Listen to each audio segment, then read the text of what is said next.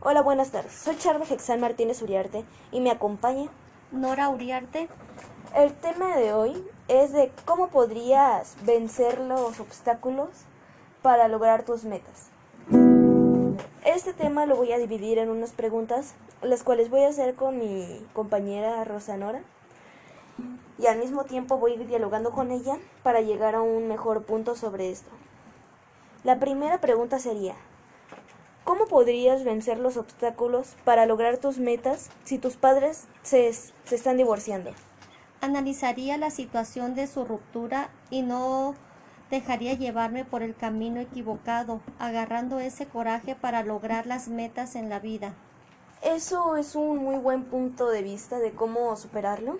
He escuchado de algunos compañeros que cuando sus padres se divorcian o ya no quieren seguir estudiando, se deprimen, agarran los vicios como por ejemplo la droga o el alcohol, o en, al igual se terminan quitando la vida por no poder superar eso.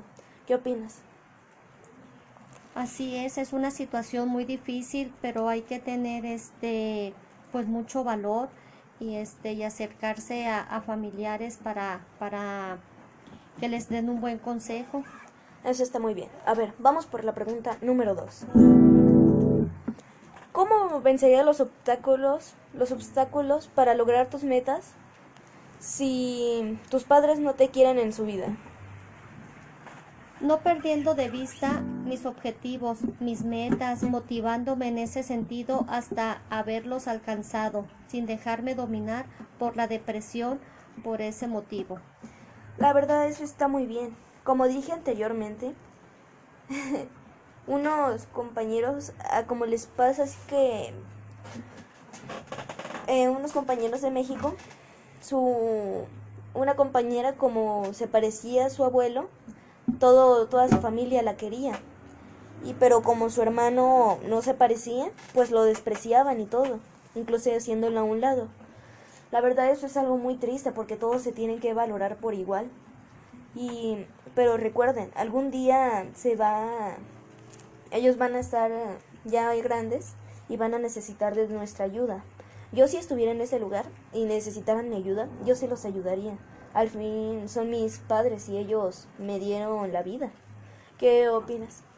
Está muy bien, y este y así es como tú dices. Muchas veces la familia de la mamá o del papá, al momento de separarse, este no quieren a sus hijos porque pues no, es que no se parece a mi hija, se parece al papá, y depende de quién haya sido el problema, muchas veces agarran ese ese corajito hacia lo, hacia los hijos y de los hijos hacia los padres. Ajá.